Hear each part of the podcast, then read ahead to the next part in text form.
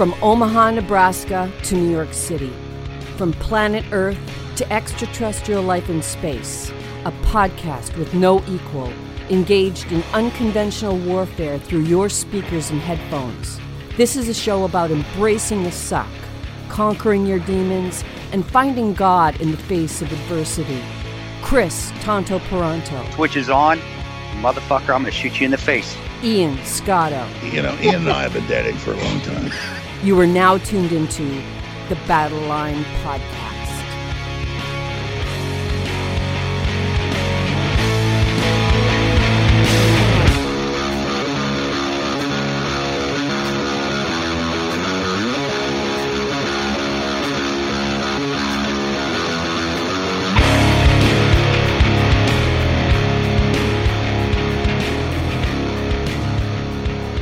The switch is on. Battle Line Podcast.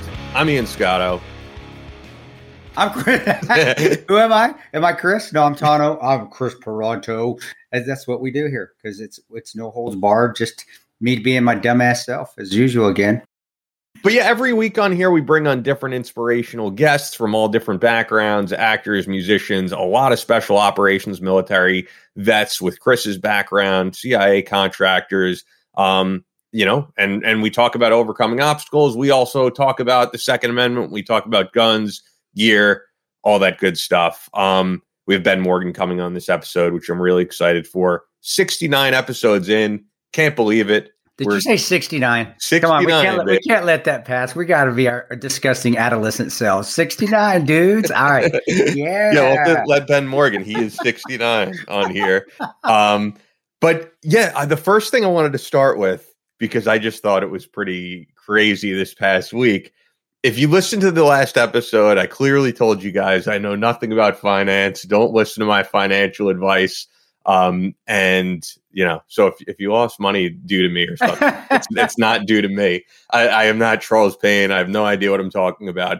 But um, all right, I'm going to give you guys the background and everything. We spoke about the Clubhouse app last week, and when I saw how innovative this thing was, I was like, man, this is going to be a huge company. I felt the same way like when I hopped on Fiverr and Fiverr during this whole pandemic. The shot is the stock has shot up like I don't know, 300 or 600%, something like that. So I felt the same thing about Clubhouse. I was like, this thing is going to be huge. So I, I w- what, went to see the stock, and the stock was definitely on the rise, on the trajectory of a big rise.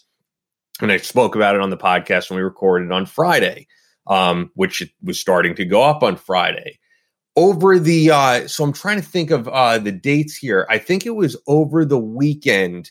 Elon Musk was saying, "Hey, I'm to go on Clubhouse and uh, everybody be there." And he also tweeted out the stock, the um, the the the name of the stock for Clubhouse Media Group. So I think a lot of people were hopping on the stock. Monday comes around, the stock goes from about five dollars to I think fifteen dollars. It's this huge rise, and people are crediting that to Elon Musk. Uh, I have friends and family who got on the stock and they're like, wow, I just made all this money. This is huge. But the stock throughout the day went from about $15 to $10. It's kind of hopping all over the place. People are wondering why. And I have a lot of friends who do work in finance being in New York. And they're like, yeah, this is looking way too volatile for me that to stay on, but I'm to, ha- I'm to get out now and I'm to make about, I know people who made between like three and five thousand dollars on this in one day. And they were like, thanks for letting me know. I'm getting out now though. I personally didn't get anything because I was waiting for my money to clear in uh, TD Ameritrade, which takes like way more days than I realized. Anyway, the stock closes at about ten dollars. I have friends that are like, I should have gotten out at fifteen, but whatever. I made money. This is cool.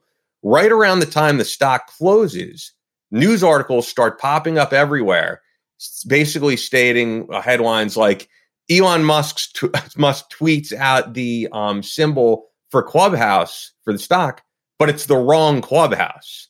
And I'm like, what the hell is going on here? This is really strange. Basically, it turns out there was another stock that had absolutely nothing to do with Clubhouse. I don't even think had anything to do with social media. And they were riding the wave of this app and changed the name of their company from something else to Clubhouse. And people assumed Clubhouse Media Group. If you looked at the news articles, it said the amount of impressions it was getting. Um, and so I assumed this, along with Elon Musk, along with many others, this was Clubhouse Media Group. This stock is, it's like a fake stock, man. It went, um, it went public right around the same time the Clubhouse went public as a as an app, and it, it is just not the same stock. It's a completely different thing. It turns out this Clubhouse was bringing in zero revenue, was not making any money. This was almost like a Dogecoin type thing. This was like a TikTok house in California that were riding the coattails of the Clubhouse app. So I'm telling people, yeah, you probably want to get out now. They drop a press release Tuesday right before the stock market goes public, and they're like, we're very excited for what Clubhouse has on the horizon. And sure enough, that thing drops even lower than when people went on. So uh, if you got out at the right time, you made money. If you didn't, this was an extremely shady company. Um, someone even tweeted me if I could find it the timeline of what went on with this clubhouse um, stock, which once again is not the app, and it's very suspicious. All right, so yes, someone tweeted me whose whose actual name on here is Clubhouse app is not public.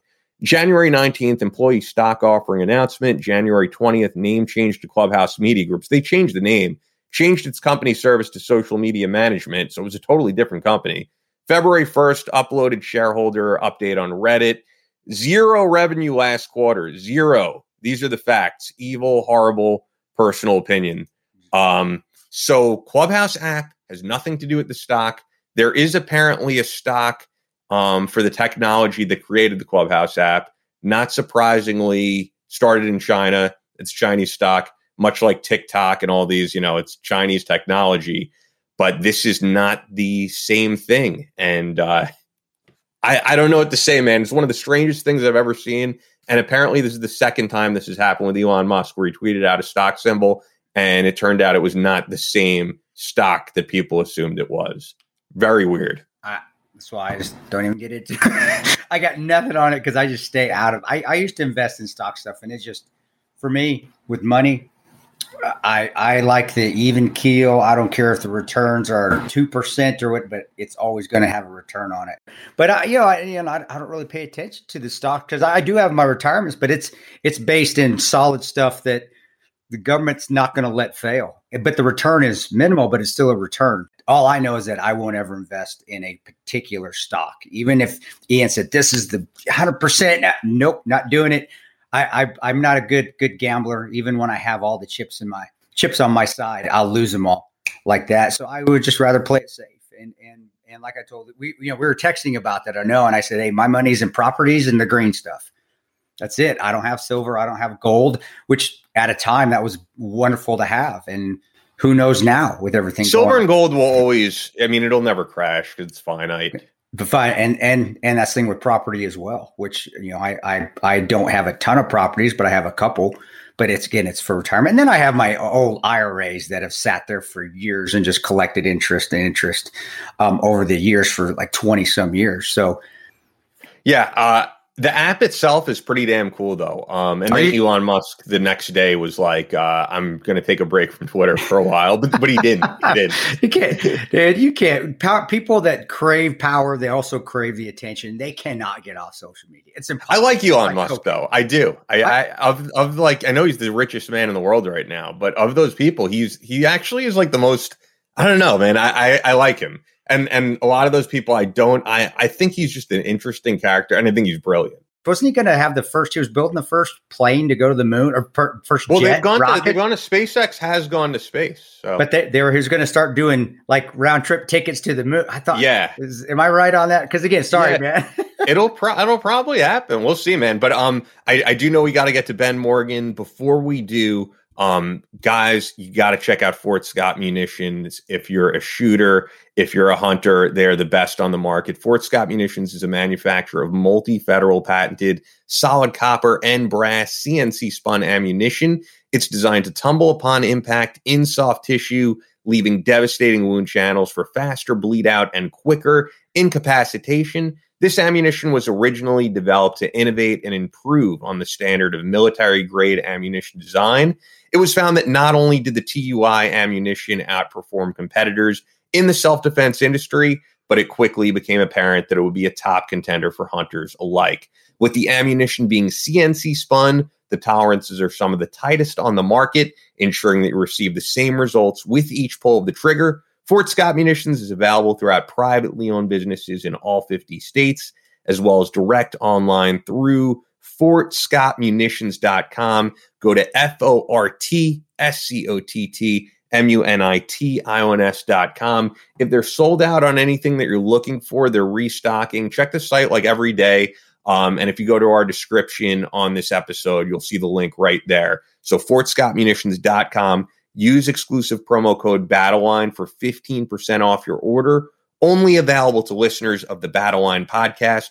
Fort Scott Munitions is a proud supporter of Kris Paronto, BattleLine Tactical, and the Battleline podcast. Go there now, fortscottmunitions.com, promo code Battleline for 15% off your order. Everything that you get, that includes merchandise, all ammo, everything else. Joining us for the first time on the podcast, Ben Morgan, retired Army Ranger and retired private security contractor. Um, and I would really, I, I, have to say, I'm kind of embarrassed that like 69 episodes in, we, you're 69. Finally, yeah, you're number 69. 69 that we're finally having you on because Ben is really, I mean, next to Tanto, like the number two guy at KPI LLC between Battleline Tactical uh, and now Tanto Vodka, as well as your own company, Morgan Timing. Your story was documented in this book, The Patriots Creed Inspiration and Advice for Living a Heroic Life, which I kind of brushed up on yesterday and read your whole section in preparation for this interview. But yeah, we're both really excited to have you on. We've wanted to have you on since episode one, but things just happened and we're finally doing it. Yeah, it, is. Uh, time flies. You know, I mean, even when uh, things are this screwed up, it still seems like, yeah. you know, I mean, how did the last year go by so fast, but at the same time seem like it took forever? Um, it, it is kind of a strange thing, and yeah, that's it's uh, pretty amazing though that you guys are 69 episodes in because it does. It 69. Like, keep, my like adolescent. I know my adolescent self keeps saying, Yeah, I just keep saying 69. It's funny. 69. I know we're gonna we're gonna we're gonna kill that that joke, huh? Nail it shut. Have to bury it when the show's done. Okay, Tony, quit saying 69. Stop it. It's uh no, but it's fun to finally have you on, right. man. I I definitely want to get into your you know your interest in firearms, which led you to doing what you do now. But before we even get into that, I, I, didn't know until I read Kris's book really that you guys grew up in the same mm-hmm. town and both ended up going into Ranger Battalion. I know from, yeah, from a town of what, what uh, was it? What was it like twenty five thousand? No, it was bigger than that at that time. How how many people? Yeah, it was real small though. It wasn't it wasn't huge. No, I mean you get the whole valley where you have Palisade, Grand Junction, Orchard Mesa, the Redlands, yeah. Fruita and all that. And everybody just kind of ends up calling it Grand Junction. But there are little bitty towns within that valley in itself. Um, and yeah, I, I, don't know. I think Grand Junction in the whole valley is probably back then was probably seventy thousand people, give or take. That which was which you was know, weird for two guys to go on and go to Ranger Battalion that close together out of the uh, out of the gate there. Yeah, he went first though, guys. So I'll just let him have that. He did he did go before me. He set well, the example. Yeah, it was probably a lot of like because uh, I had the same recruiter that Kris did. That guy, Sergeant Watts, Sergeant Watts. Yep. And he probably told Kris that you know this moron made it, so you you'll be fine. Do you do you really want to know what Watts said? He, go on, I, Sergeant well, Watts. And that's what he said.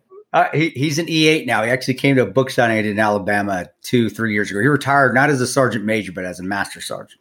Okay. Great guy. Sergeant Watts was, and that he's one of the guys what allowed me to get back in after I got booted out the first time because right. he was messing with my paperwork. But yeah, he said, yeah, he goes, this little, he goes, this little runt's going in. You got to go, you, you got to go to Ranger Time. This little, I mean, dude's like 150 pounds. He oh, drinks yeah. too much. It, it's like, yeah. So I was like, well, shit, if he could do it, I can do it. So yeah, uh, yeah, was, that was fun. Sergeant Watts was a good guy he actually, yeah, he had to put up with me twice because I actually, I got basically kicked out of the army before I even got in the army. We we Yeah. talked a little bit about it in the book, a little bit about your Yeah, your okay. dysfunction. Yeah, and they, you know, they, they threaten everybody with that uh, fraudulent enlistment stuff. And everybody's like, oh, that's kind of BS. You don't have to worry about that. No one ever gets hemmed up for fraudulent enlistment. you know, All right, got you got to tell everybody what happened. Tell all the tell everybody out there what happened uh, to your fraudulent enlistment, you freaking criminal.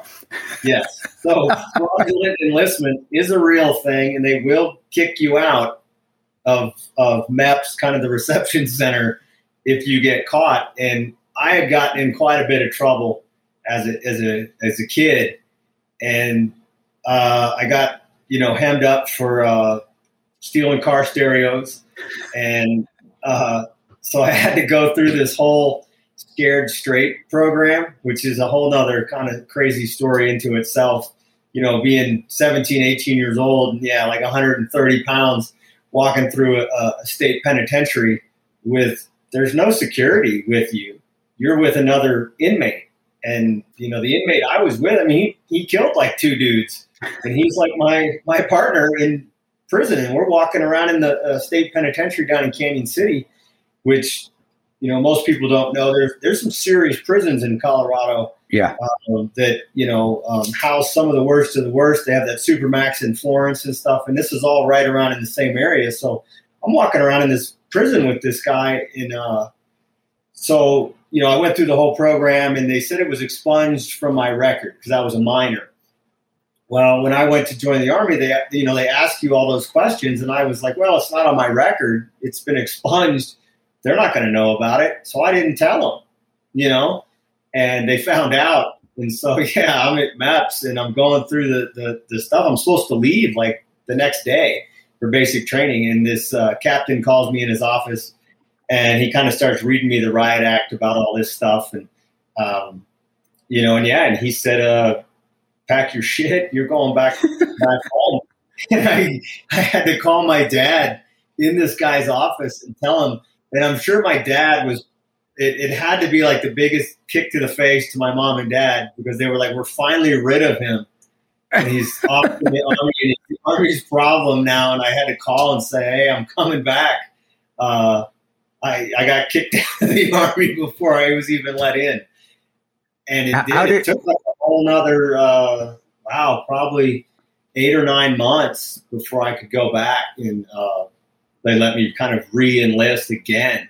And so, yeah, Sergeant Watts probably really hated me.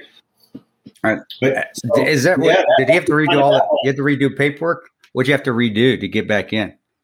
well, I had to, uh, you know, they kind of like put you on probation, and to where you have to have like six months without anything, any trouble or any of that kind of stuff. And uh, you know, yeah, you kind of have to re-sign a new contract because I was originally supposed to be a, a 13 Fox, and then when I went back in, there was no 13 Fox uh, slots, so I ended up with a you know the, the straight 11 Bravo option 40, whatever it's called, the Ranger contract. And so I went back in as a as an infantry guy. Um, so yeah, you kind of have to start the whole thing over and redo it, and not get in any trouble for six months. Which for me at that time, that was a big, big It thing was far. just not getting any trouble for uh, six months. And uh, oh yeah, it, I was an idiot. I mean, there's really no other way to say it. I was just a, a, a troublemaker, you know. And like the, we, and and that's why we we you know I, I wanted him in the book. It wasn't really the stuff military. He did great, but it was him growing up as a truant, and I wanted high school kids to look at this guy and be like, "Hey."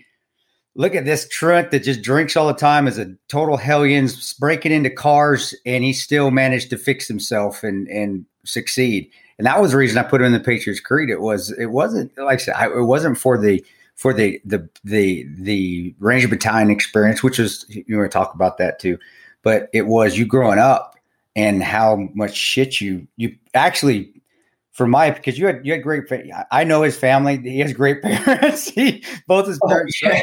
In, in Vietnam but yeah tell tell us it's because we, we get kids that are thinking about going in the military we get kids that are that are having issues listening to the show. When I say kids, I'm using that respectfully in the teenage years. So Right. tell them a little bit about your growing up, Well, dude. you know, just I- don't don't don't get yourself put in prison again. Don't don't like incriminate Oh, yourself for, for on the show. I think the statute of limitations is run Okay, out. good. I didn't get caught doing.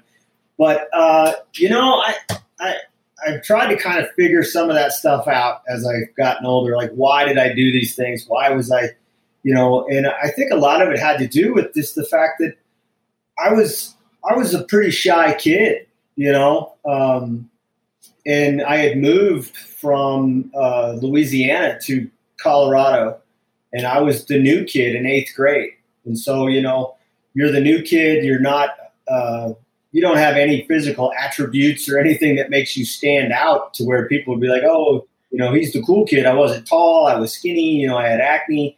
It was kind of like, you know, uh, you know, and being new's hard. You know, it's always hard. And uh, so I was the new kid in eighth grade, and then I was also the new kid in high school because I went to West, which fed into Junction, and I ended up going to Fruita High School. So you know, being really shy and things like that, and um, you know, when I started drinking, I think by drinking like that, it kind of it brought me out of that being shy set uh, kind of shell that I was in, and I was like, hey man, I like this, and people liked me when I, I was never the the bad drunk, I was the fun drunk kind of guy. So who doesn't like fun guy? And um, so I just kept drinking. I was like, hey man, this is pretty cool. You know, like two, three beers in, I'm, I'm party time. You know, let's go have fun. Um, and then, you know, I, I think the the criminality kind of side. I mean, not that underage drinking is not against the law, but the actual real criminal behavior came from. I just like the excitement of it. It was just the the the kind of the rush of it all. You know, getting chased by the police, and you know, I mean, you got five sheriff cars behind you at 100 miles an hour, and you're going down Broadway with your hair on fire. You know, at three o'clock in the morning, getting chased by the police. I mean, it was fun. It was exciting. Uh, I mean, stupid, but it just kind of it gave me that big sense of, man, this is. I liked it. I liked that sensation of running from the police and and sneaking around, stealing stuff, and it just brought a lot of excitement.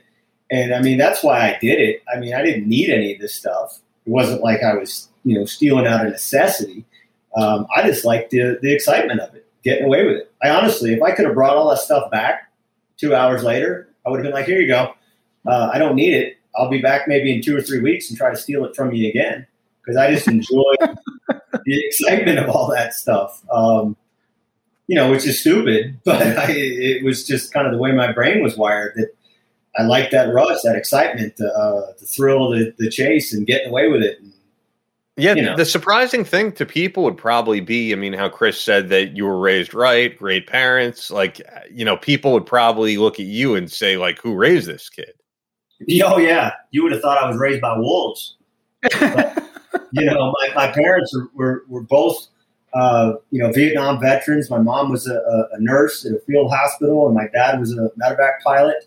Um, you know, they're both college educated people. They're both, you know, intelligent. They, you know, but they were they were at work. You know, um, and that was kind of the way my generation was was raised in the sense that we kind of raised ourselves. You know, they used to call us what latchkey kids. Latchkey like kids. that Yeah. Yep. Yep.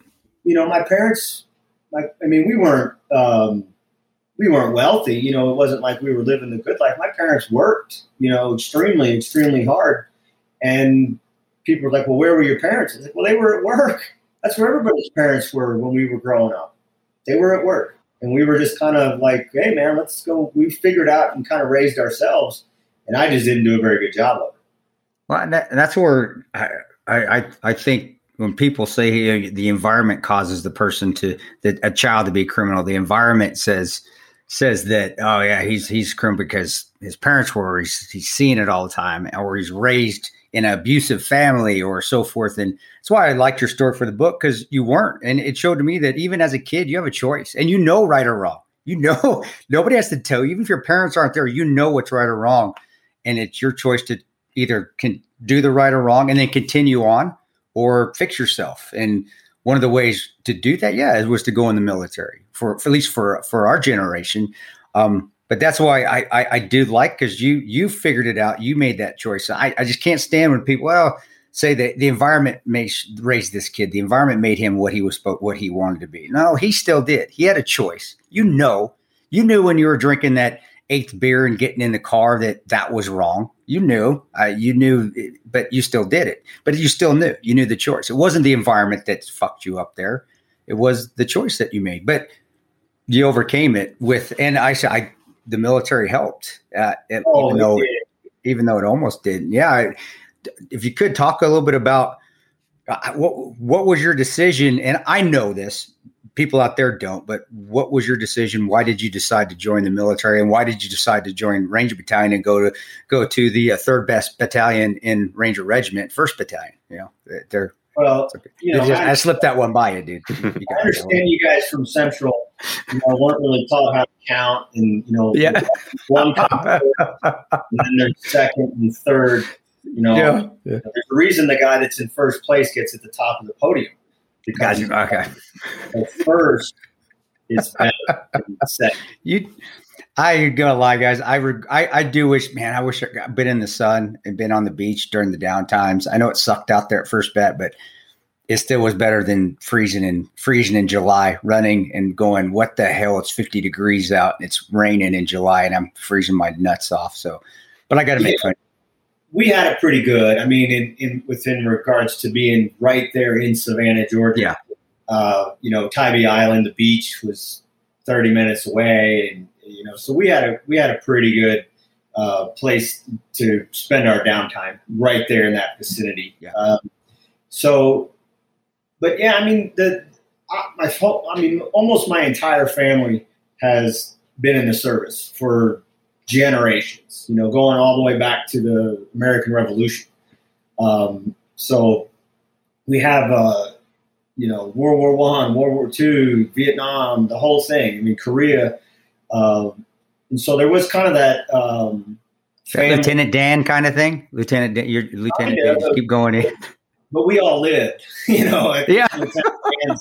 family was all killed off. Yeah, you're, you're right we had all kind of survived. Uh, you know, my my grandparents and great grandparents, they all survived. Uh, you know, I had a, a, a great grandfather that was a, a, infantry lieutenant in World War One.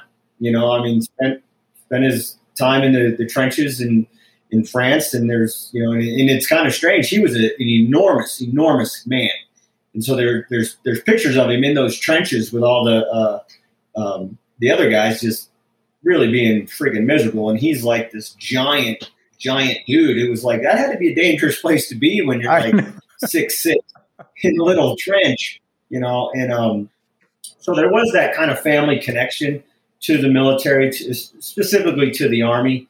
Um, you know, my uncles, and I had an uncle that was in the Marine Corps uh, in Vietnam or flew.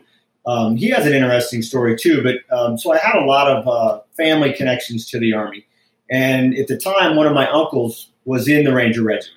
He was a, a he was the senior fire support officer for the regiment. So he, I mean, he was a major uh, lieutenant colonel. Um, obviously, living a very, very different life than a, an E two in the Ranger Regiment. But he had that connection, and just kind of, um, you know, hearing him tell the stories about it, and, and, and listening to it, and he sent me a video that had um, uh, I'm drawing a blank on his name. Uh, Grange, uh, Colonel Grange, oh, when he was regimental and it was a video about him and the whole regiment, and it was in it, you know, General Downing was in it, and it just kind of intrigued me that it was like you know, and I'd read a bunch of Tom Clancy books, and I, I was kind of you know creating this uh, little fantasy in my head about you know I'm going to go in Ranger Regiment, we're going to go sneak all over the world and kill bad guys. I was like, that sounds like about as exciting as life can get you know. And so I was like, hey, let's go do that, you know. And, and in two, I was kind of in this place where I was like, well, what what else am I going to do? You know, um, I know my you know my situation is kind of what most people would look at as the stereotypical reason why join people join the military, which isn't true, but in my case, it was true. That it was kind of like you know back in the day, it was like you're going to jail or you're going into service, and that was kind of the way I I looked at it and was like, you're either going to end up, you know, in prison full time, not just on this, you know, scared straight program. This is going to be where you end up, dude, uh, if you don't get your head straight. And so I looked at it as, you know, kind of sentencing myself to that, like, you need to go in the, in the service and fix your life kind of thing because you're you're on this path where you're going to end up in prison. And you know going into that that prison and spending that time with that guy who was you know sentenced to prison uh, and talking to him and kind of starting to realize you know his life and my life were kind of on the same path um, you know at different points in our life. I was much younger excuse me um, but listening to him talk and how he ended up in prison for you know double murder i was like dude that, that could i mean it, i could see myself ending up exactly where he did just by the lifestyle that i was living and i was like i mean it doesn't take long in a in a maximum security state penitentiary to realize you do not want to spend five minutes here let alone 15 20 30 years Yeah. of your life Yeah. it's horrible i mean i don't you know i mean when people talk about the prison system i'm like you know it's not harsh enough on i'm like dude you go in there for five minutes and come back and tell me that this is not a punitive system Yeah. it's Yeah. yeah it's terrible so I, I was like, well, what am I going to do? And so that you know, the connection to the army was where I was like, okay, I, I'm going to go do that. And it was a family kind of connection to the army specifically, um, and that's why I chose the army. You know, and my uncle's connection to the Ranger Regiment is why I chose chose the regiment. It was like, this is, you know, I mean, who? Do, I, I guess I kind of always look at anything as a challenge that you know you always want to be the best at it. You know, so it's like, well, what's the thing I can do right now in the army that puts me in the best company? You know, with the best Yeah. the best soldiers, the best leadership, getting to go do real world real world missions. That's what I wanted to do. Was you know, like I said, go around into foreign countries, sneak around, kill bad guys. That was what I wanted. That's why I joined the army. That and fix my life. But Yeah. you know, I wanted to go do those things. I wanted the adventure because, like I said, that's what I enjoyed about all that bad behavior was the excitement of it. And it doesn't really get much more exciting than jumping out of airplanes and fast roping out of helicopters on the rooftops in the dark. And I mean, that that's pretty wild shit, man. And um, Yeah. Well, that that was kind of why I, I, did that, you know. And I yeah, because I knew where I was going. I was going into, I was going right back into that prison. Well, I, I think yeah, I, all all the guys that all, all that go in or gee, it's whatever companies they have now, as far as battalion, everybody's an adrenaline junkie at some point, at, in some aspect. Some guys are all the way and they can't turn it off, where other guys they want it, but they can always shut it down. I think you learn that though as you're there as well, when to sh- when to turn the adrenaline off and when to turn it on. Where when you first get there, and I think that's why a lot of guys burn out at battalion when they get there or get RFS before they get to school is because the adrenaline stays too high, and that also leads to the anticipation of you getting smoked up, which makes it ten times worse than if you just would take the beating like like it's hey i'm just going to qualify on the tree and scrape the shit out of my nuts for 30 minutes. It's just that is it, but guys adrenaline stays up so high that they just burn out and they do something stupid and they get rfs'd out. Um yeah i i, I was same i agree the same way with it as far as going in and say well challenge myself but i want to feel what that adrenaline is and then learning how to control that adrenaline as you get older within the system. And that goes battalion they do a great job because they give guys responsibility as a leader, you have to be able to control that adrenaline. Now it's got to be a controlled adrenaline burst, not the E2, E3, even the E4 adrenaline burst can keep going all the time because you really just have to do with your, what you're told. You don't have to think, just do what you're told. Yeah, and I and I felt, you know, I mean, going, you know, the, the the kind of path that I ended up on, where I was an enlisted guy in the regiment, and then, you know, getting out, going to college, and coming back in, and ending up uh, an infantry officer. Um, you know, and I kind of looked at my job as an infantry officer was to, you know, give my guys the tools that they needed to accomplish what I was asking them to accomplish. You know, and I'm a big uh, I like to drive my decisions based off of commander's intent as opposed to, you know, just specifically mission statements. Um, and, so, but you, you're right. You know, I looked at it as, you know, come to me with your plan and let me make sure you're not, you, you know, doing things that are illegal because guys got and dude, you know what it's like. Battle runs Yeah. private fours and young E fives. They they come up with some you know crazy shit ass ideas, and you're like, dude, you whoa, hold on, You can't. you You can't can't do that. Somebody's going to get killed or, or whatever the case may be. And so seeing both sides of it, where I was like, yeah, I was that, you know, E E2, E3, tab spec four in Ranger Regiment, where yeah, you're like, you know, a dog on the end of the leash, where you're you're just pulling and pulling, like I want to go, I want to go. But yeah, it is kind of that leaderships in more being more mature. You know, not saying that uh, you have to be an officer to be a leader. Um, that's certainly not true.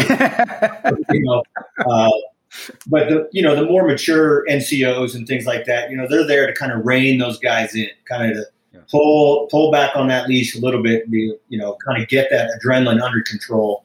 And yeah, and as you mature, you realize, okay, Really. You know, the the the adrenaline, you have to learn how to turn it on and turn it off because you're right. Otherwise, you're going to end up, um, you know, down in River Street fighting six dudes yeah. getting the shit out of you just because you, you know for the excitement of it, or, or you know just you know running down the street, you know, uh, naked streaking through Tampa, downtown Tampa, because you know it's like hey, you know, As, and they- have never? And that's never happened. Both those things have never happened to you. no, no, I never Never. ran naked down the street like, in Tampa on like you know rush hour at five o'clock in the afternoon. That never happened. if uh so if you guys the listeners pick up the Patriot's Creed you're going to learn more about this which you know we urge all you to, to pick up if you haven't read already but uh the interesting thing with you from there is that you had just a plethora of injuries Yeah. that kind of sidelined you and i'd like to get into that as well as um you know you were texting me before we did this interview getting into veterans mental health which is something that you really had to overcome uh because of those injuries You know, it, I did, and um, and in you know, being a guy that is, is always kind of trying to dig into the information as to why things are the way they are. You know, is there a way to fix it, make it better? You know, um, I can really get focused on little things, which sometimes is not a good thing. Um, but I, and I can, and I can just. It's like you know, the the. I mean, and excuse me, not that it's dumb, but it, it is kind of like a small detail sometimes, and I'll just get locked into that thing, and sometimes I just can't let it go. And you know, when I got hurt, um, you know, I kind of had a, a, a series of it. You're right, a series of injuries, kind of Well, going. In, in, in our line of work, though, injury it really is leads to other injury. Once you get one injury, injuries are contagious. It's just how it is. Yeah. That's that's the lifestyle. So yeah, Mm-hmm. yeah, I saw that. And I was I actually had just gotten out of the army the second time in 06 and uh, I was working on that uh, Darcy contract down in Arkansas or yeah yeah it was in Arkansas right yeah Arkansas. Yeah, our direct action response center. Uh, yeah, yeah, yeah. and I started developing um, this really painful sensation in my feet. And I, I was like, "What's going on?" You know. And I thought, "Oh, you're just, you're outgrew your shoes, or your shoes are worn out. You know, just get some better shoes, and you'll be fine." And I, so I was, that didn't work. It didn't do anything. I was like, "What the hell?" Um, and then it it got progressively worse, and it got to the point where it it, it felt like, uh, honestly, it felt like somebody had just strapped me to a table and beat the shit out of the bottoms of my feet with like a cane. I mean, you know, after like a 20, 30 mile road march or movement where your feet are just smoked. Yes, tall. Um, and that's the way my feet felt all the time. If I, you know, from the moment I got out of bed to the moment I got back into bed, I was in pain, like not mild discomfort. I mean, it was pain. It was a distraction kind of pain constantly. And they kept telling me, oh, yeah, plantar fasciitis. So, okay, you know, go through the process of trying to fix plantar fasciitis. Well, you know, so they would build me the custom orthotics, which are made out of the really hard, Yeah. rigid plastic and have the arch in them and all that kind of stuff. And I've used those before. They're it's kind of weird, right? Having this like hard thing in your shoe. It is, and they say, oh, you have to slowly get used to it. Wear it for an hour one day, two hours the next day. So I'm going through the whole process, and I'm like, this is agonizing. I mean, it, you know, um, and you know, looking back on it now, of course it was agonizing. I'm standing on an extremely hard piece of plastic. I even had some that were made out of, I think, Kevlar or something. So I mean, extremely hard uh, surface to stand on, and you have nerve damage in your feet. So it's making it worse. But you know, being the good soldier that I was, is like, well, these are the instructions. Do what you're told, and it'll get better. And it did. So, um, and then I started going, um, you know, overseas. And when you're gone for three and a half months at a time, the last thing you really want to do when you come home is have a series yeah. of doctor's appointments and things like that. And so you kind of just Ex- and, and I'm sorry, just I'm just jumping in here for the audience when you say going overseas as a contractor, right? Not Correct. as a ranger. Correct. Yeah. No. No. My my time overseas um, was as a contractor. You know, and when I say contractor, um, I, I, did uh, instruction. You know, where I went overseas in Iraq and I was uh, an instructor. I taught well as much as you can teach the Iraqi army how to do something. Um, that was on one trip. Uh, I also taught American soldiers that were in Iraq at the same time, and I really enjoyed that side of it. Uh, training the Iraqis, not so much. Um, and then I went back over and I did the high threat protection for the State Department.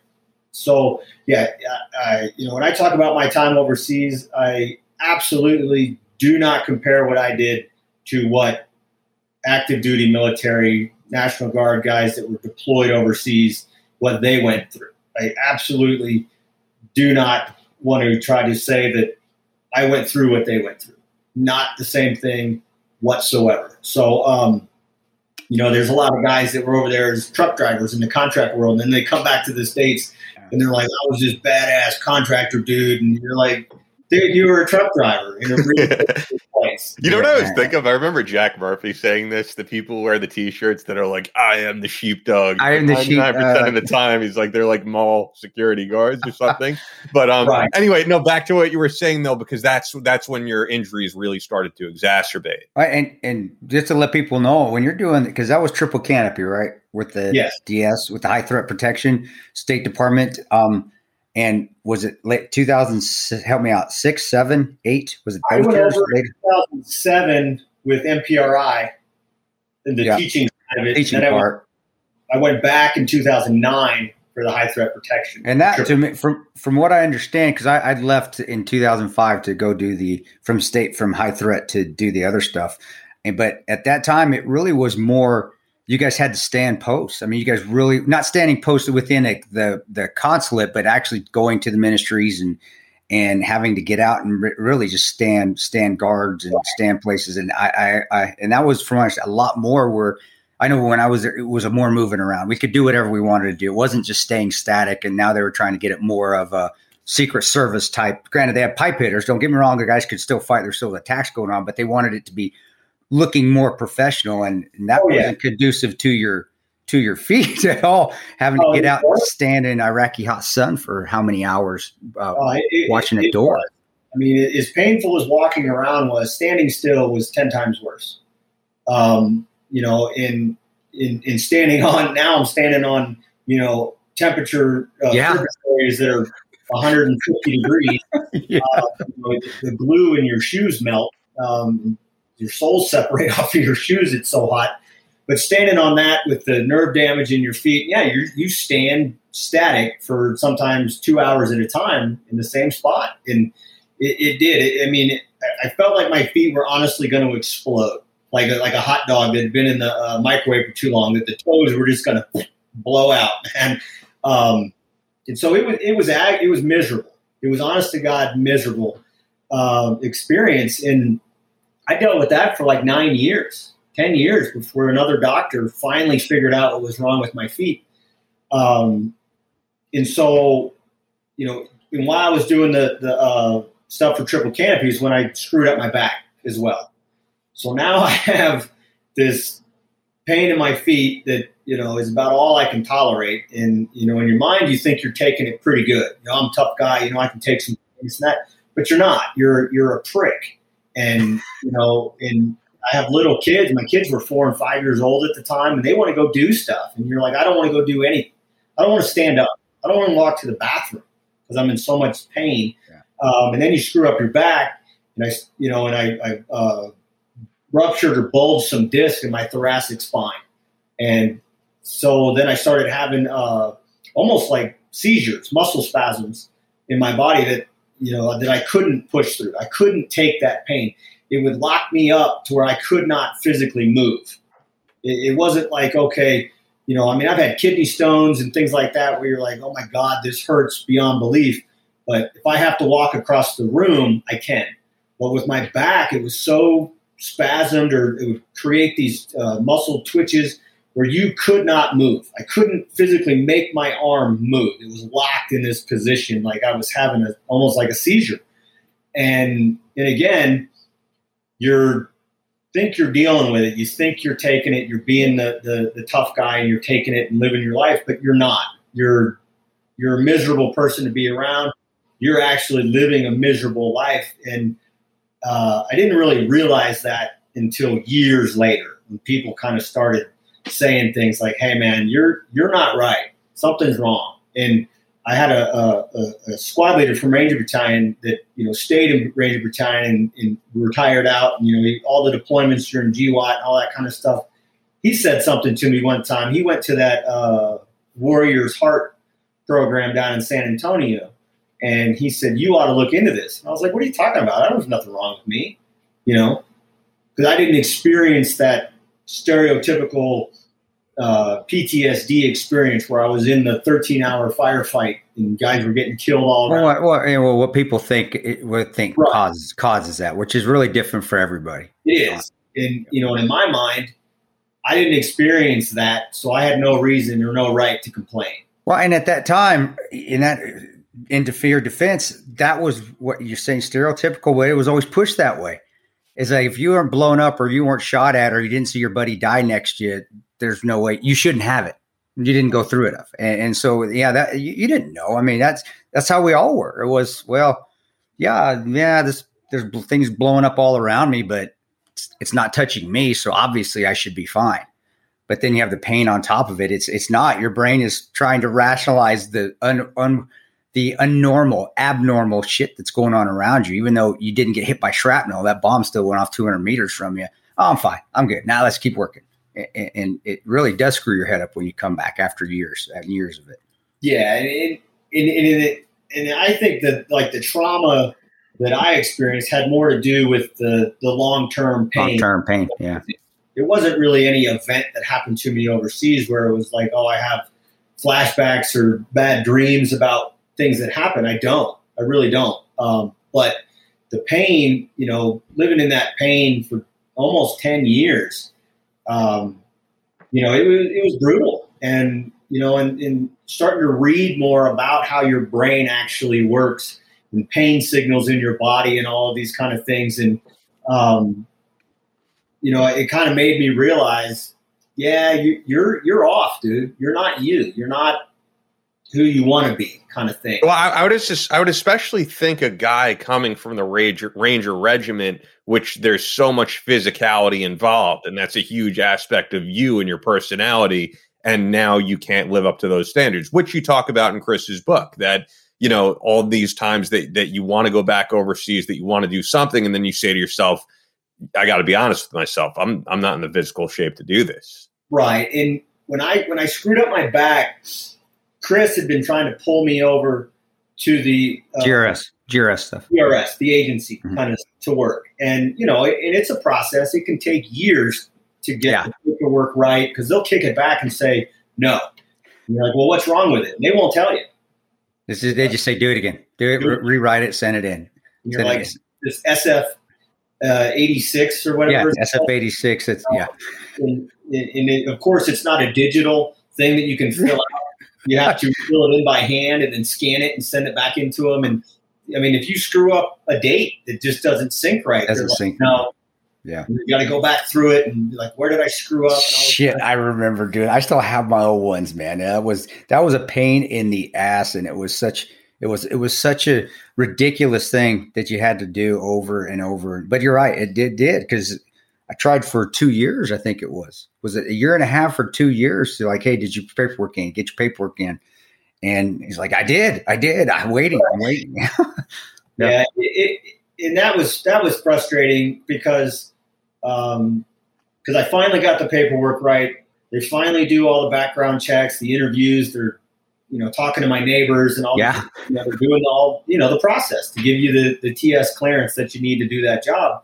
And they, you know, they finally call and say, "Hey, we're ready for you to come to vetting." You know, basically to try out, kind of thing.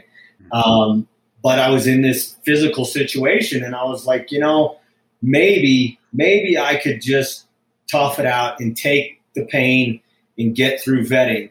But then I looked at it and I was like, well, then you still are screwed up. You know, you could have one of these seizures or one of these spasms while you're doing that job. And in that job, you weren't on necessarily a 15 man team. I was like, so if I'm out with one other dude and I have this problem with my back, I'm now a liability. And I didn't, I was like, I wouldn't want a teammate that was physically not up to his job that couldn't. Exactly. Yeah. So I certainly wouldn't want to go be that teammate to somebody else. And that and that's happened with guys that have too much pride. I've been on a team where a guy shouldn't have he shouldn't have come back in, whether it was an injury or whether it was personal things within his life that came back and bit him in the ass, which he had to go back home for because maybe he was cheating on his wife. It, not saying that happens in the contract world, but it does. Everyone, but that affects No. a team.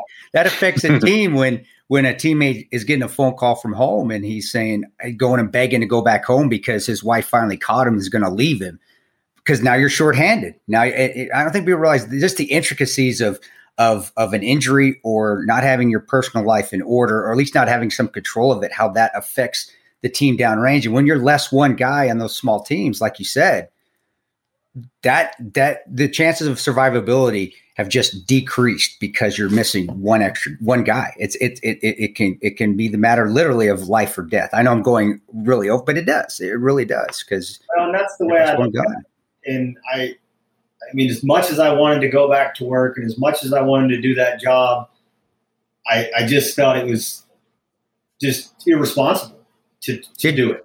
Um, Did you have? Did you have? And we, I, I we talked about a little bit, but I, I want to make sure I'm right. You had, I, you had some times at night where the demons stuff come that you thought about taking your life. Uh, I, I know we, I, we, we, but I, if you want to talk about it, cool. If not, we get it. I don't mind talking about that. And I, and I never got to the point where I was like, you know, got the gun in my hand and was like, this is it. You know, I, I never, I never got to that point. But you do, you go to some dark places in your mind, and, and a lot of it had to do with um, not necessarily what had happened in the past. Like I, like I said, I didn't really have these demons from a specific events.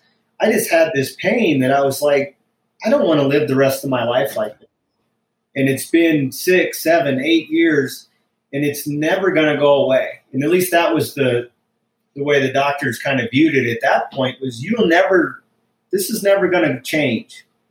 And I kind of like you know reflected on who I was, and it was like, do I want to live another forty years I know pain. like this? Worse. Yeah. and you're thinking, you know, I mean, all I got to do is punch out and it's over. You know, the pain is gone. Yeah. Um, but then you, you know, then, but then you you look back and you kind of say, well, in in doing that and making that decision or trying to solve that problem with that, say, let's, you know, Not terrible- solution. Terrible solution. Yeah. terrible solution, um, what is that really going to cost me? You know, and what kind of damage is that going to do to my kids and my wife and my family? And you know, how much pain is that going to cause to them? And you kind of realize that okay, the pain that I'm in is miserable, but in in making that bad decision, or what kind of what am I going to leave behind? You know, I'm going to have kids that are going to grow up without their dad and have to know the fact that my dad didn't love me enough to stick around. He chose the easy way out and took his own life. You know, what does that say to my kids? Or I'm sorry, to my wife. Yeah. Know, so I really, you know, my wife and my kids are, are, are really probably the, the biggest reason that I'm still here.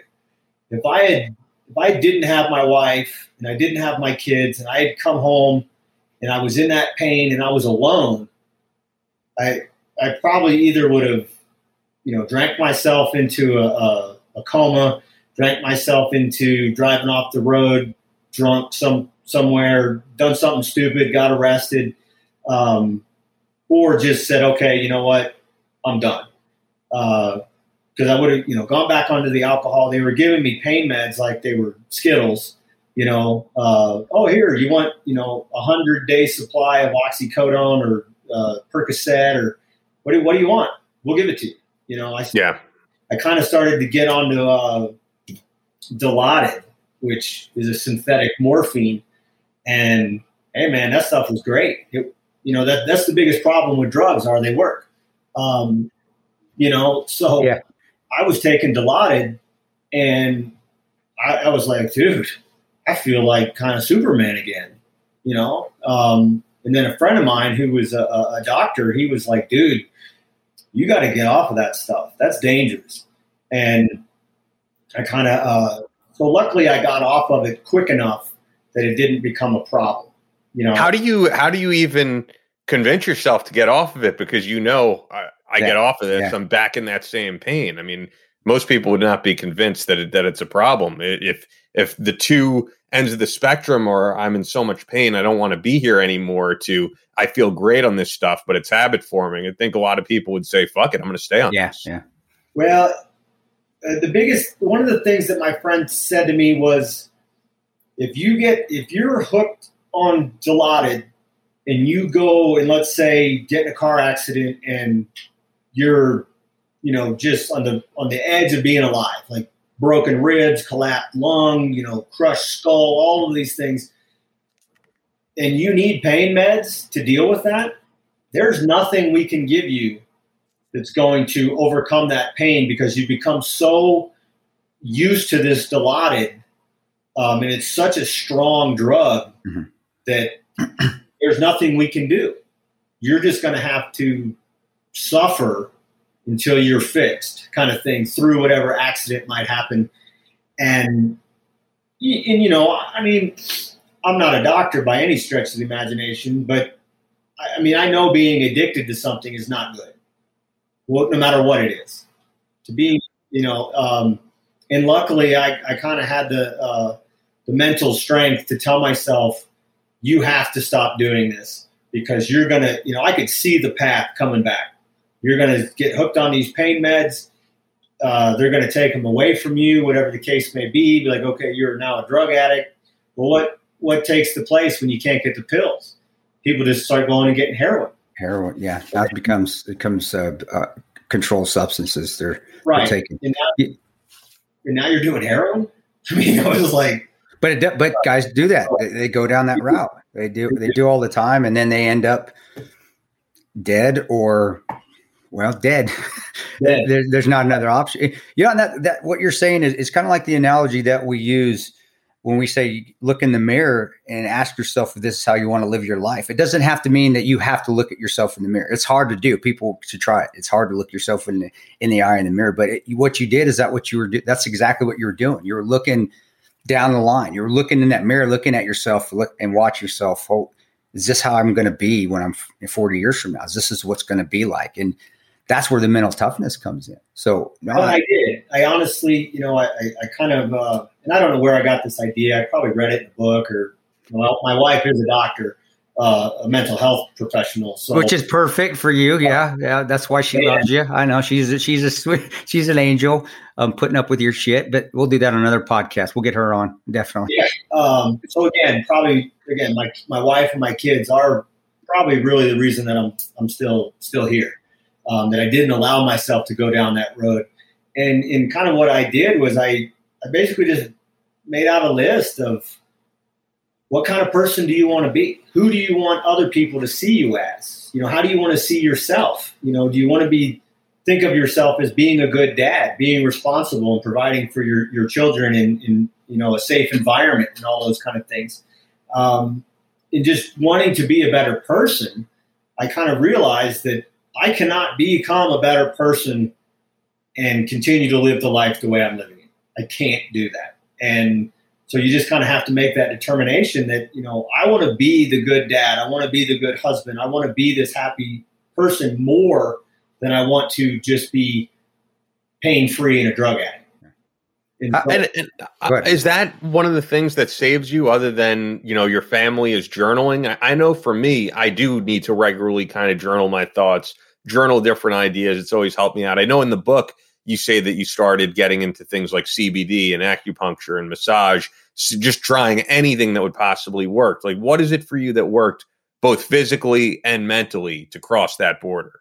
You know what? What really helped me physically was, you know, one of the problems is that when you get hurt in the capacity that I was working in, you get put into this kind of federal disability program, and you have to go see.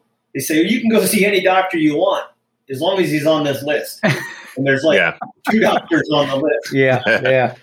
And then when you go see that doctor, he's like, "We can do any treatment, experimental treatment you want, as long as it's approved on this list." on this list, on this other list. Yeah. Right. And so there's only certain things that you're allowed to do to be considered therapeutic treatment. And you're kind of stuck in that that loop that they have where it's like pain meds, you know, uh, uh, shots in your back, the epidurals that they stick into your, your your back and your spine to try to reduce the inflammation and stuff in there. And then out, you know, in some physical therapy, but outside of that, there's like you can't go and try to figure these things out on your own because then they say, oh, you're voiding your care and you're being irresponsible. And you're like, well, if the care worked, I don't care. But if the care doesn't work and they say you screwed yourself up by seeking these other solutions, they're going to now say you don't get your disability money. Well, when you can't work, Yeah. you need fucking money, right? I mean, It's a catch Uh, 22, definitely. Got Uh, it. So I I luckily got off of the federal program. They, they basically said, here's your settlement money, piss off, go live your life. And so I took the money. And one of the things that helped me was I started to do what's called rest float therapy. Yeah. And, uh, you know, for people that don't know what that is, they basically stick you in this like big giant egg that's filled with um, maybe two or two feet of extremely dense salt water. And it, Yep. And by, and I'll just throw it out there for people that are just hearing about this for the first time. If you live near probably any major city at all and you Google float tanks, I mean they're they're everywhere. Yeah. Yep. And that's what I did. And I, I, I went in and I, I started to do this. And oddly enough, the guy that runs or ran the float place here in Colorado Springs, he was a former uh, 10th, 10th group guy. And then he went up to CAG and he had lost his leg. And I, I forget if he was shot or it was an explosion, but he, he, he had an amputation of his uh, right leg, I think. And so I started talking to him and um, I went in and I did it, and I did it multiple times, and you just kind of float, and I can't float any um, in regular waters, the ocean, the, the pool. I've never been able to float just because of the, you know, I don't have any body fat on me. Um, you know, I'm people out boo hoo you, but it, it's true. I can't float. Yeah. So to go in there and to be able to float, and they put you in the zero sensory thing, so it's pitch black.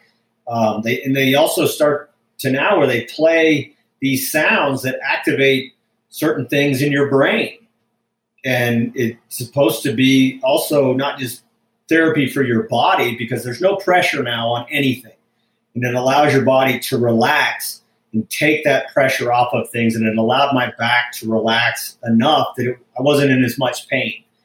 Um, and so that was really one of the biggest things for my back was that rest float therapy. And then I started looking into like the cognitive things that happen with your brain when you're in those tanks and how people use them to learn to speak foreign languages and all these things and to learn new complicated processes. Because when you go in there and you allow your brain to relax enough, now it's open to, for new information to come in and you can process it better without all the distraction going on. Um, so I started to look into kind of like neuroscience a little bit more, what is actually going on inside of your brain and these things. And I started to seek, seek out other therapy. Um, there's a thing I, I, wrote it down so I don't screw up to pronounce how to pronounce it. It's EMDR, and it's called eye movement desensitization. Desensi- ah, Desensitization you and reprocessing. And essentially, what it does is you have, you know, the, when you when you really start to look into how your brain works and the electrical signals and the neurons that fire around in your brain, all of these memories and experiences that you have are essentially like an electrical signal or a chemical signal um, uh, in your brain. And when you you know when you recall a memory or something, that's kind of like this electrical signal firing around in your brain.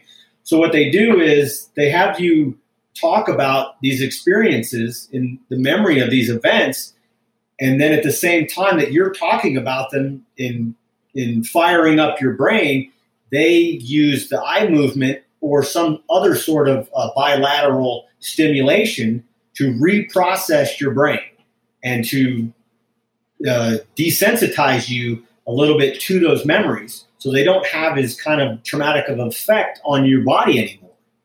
And you know and there's a book uh, a doctor out there that wrote this book and it talks about how the body remembers your brain yes i knew you were going to get into this i swear okay. I, this is very it's a little bit more eastern medicine than western medicine in yeah. some ways but i've i've heard it said before and it's definitely true that all these things you go through from childhood for you you know, growing up the way you did, that the body holds on to this tension. It, it needs to be stored somewhere. Right. So, so this regret that you had about, you know, and you talk about in the book when you went into the Rangers that you didn't get to do exactly what you wanted to do, all these things that you did um, growing up that, that you regret. Yeah, the body stores that trauma, and I, I, I 100% believe that. Yeah, and it's it's really amazing stuff. I mean, it really is. And you know, uh, Kris and I are, are, are friends with Dr. Maurer, who's one of the top neurosurgeons in the world. I mean, I can't even believe that this dude would sit down and have a conversation with me.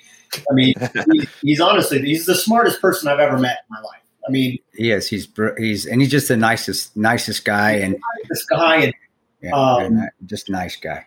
Yeah. So I end up at Dr. Maurer's house in Franklin, Tennessee, and it's Dr. Maurer who's one of the best neurosurgeons in the world. Um, this other gentleman who um, was a nurse anesthetist, and he went to Harvard at like 17 years old and got an economics degree, and then decides, oh, I'm going to go off and be the doctor. So another guy that's just absolutely brilliant, and then one of the guys that was on the team that discovered CTE, the brain damage issues with football players, and from the, the concussions and things like that. So there's these three guys that are probably three of the smartest dudes in the world that my idiot ass is ever going to be around and having these conversations and talking to them about how the brain really works. And as much as we know about how the brain works, we really don't know very much about how the brain works. But um, so I started to read more about this neuroscience stuff, and I really got into kind of how uh, you know uh, genetics work and your your genome sequencing and these things that your genetic code drives all these kind of things. And then there are events that can happen to you that can change your genetic code a little bit in this stuff and how, I mean, the stuff's fascinating. And I don't pretend to really understand it. I kind of uh, equate it to knowing how to use your cell phone as opposed to knowing how your cell phone works. I don't know how my cell phone works, but I know how to use it. Exactly. I'm trying to learn how to use this information to fix myself. I certainly don't understand how it all. So, you know, when you stopped hurting, then, which from what I'm around you a lot, I you I know I remember when you were hurting, and obviously because you would tell me, or you could see how you were handling yourself walking, at, uh, but I don't see that anymore. So was it the was it the neuro the neurology, the understanding of it, the brain telling you that hey I'm fine, and all that stress getting off your back that was re- literally stress getting off your back that okayed it, or was it a combination of of physical or medicine, medicinal purpose, and then the then the neurology, neurological really, therapy that you're doing? It was really a combination of everything. I finally found a doctor that could explain to me. My dog's in here. Um, nice. um, that you know that the the pain signals from my, my feet are coming are traveling up nerves and things like that. And so this doctor was like, "You have nerve damage in your feet." And you can go get a nerve conduction test that says you have nerve damage, but there's also false negatives in nerve conduction tests. And I had false negatives that said you don't have nerve damage. So I'd actually gone through plantar fasciitis, fasciitis surgeries and things like that that didn't do any good. And this guy was like, I'm going to treat you as if you have a positive uh, nerve conduction test. And he put me on these essentially kind of nerve blockers that you know the damage is still there, but it doesn't send the signal to my brain anymore. So I essentially don't just don't feel it, which it does cause other issues because your nervous system it affects all of your nervous system. It affects all those nerves. So you can be desensitized to some pain and things like that, which you know people think oh having a high pain threshold is good. It's actually not very good for your body because you can fuck yourself up and not really be aware of it. Um, so it does cause some physical problems having that nerves basically being desensitized, but I don't feel that pain in my feet anymore. And so that obviously has been a huge change in you know how I physically feel, but also having this understanding of how these things work and how your brain works and all this kind of stuff has helped me with the other side of it, the physical side of it. And um, you know, I have found there's just certain things I can't do. I can't run 15, 20 miles anymore. I can go and run on the treadmill for three or five miles and, and be okay. But if I start getting into it, every once in a while, I'm, you know, being a stubborn ass that I am, oh, oh I'm going to try to go out and run 9, 10, 12 miles. And then you're like, oh my God, I screwed up my back and my feet start to hurt. And I, a couple years ago, I got this bug up my ass that I wanted to go do the Leadville 100 and do that 100 mile race. And so I started to kind of, okay, your feet feel good, go train for this. And I started running, you know, further and further distances and, you know, was getting up into the, you know, the teens in miles. And then my body was like, you're not, no, you know, yeah, you're on nerve blocker basically from the pain, but you, you, it's not going to uh, allow you to put that kind of stress on your body again.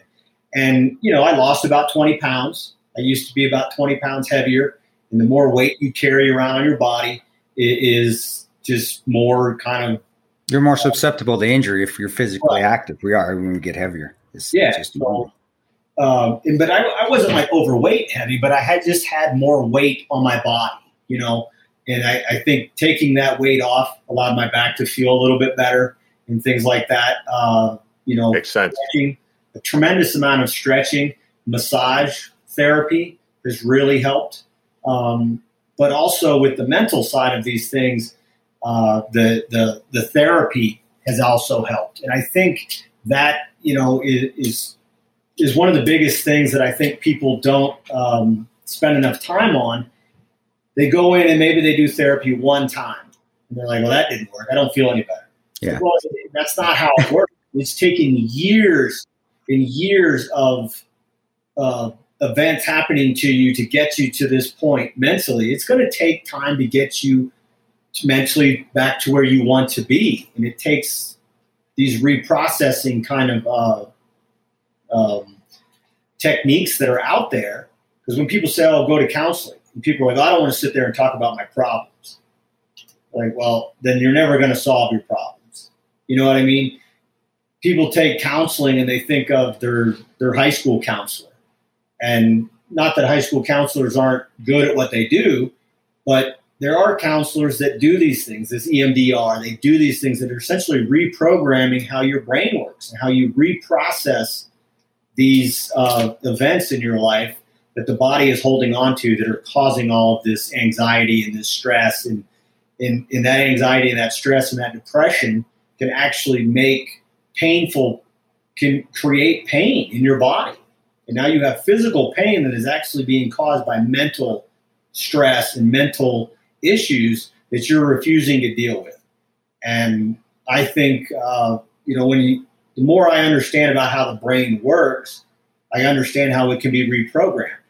Your brain is essentially the greatest computer ever created in the way it sends signals. And you look at how computers send signals and these things, your brain is just an organic computer essentially and you can reprogram your brain. You can fix these things that are causing you all these problems.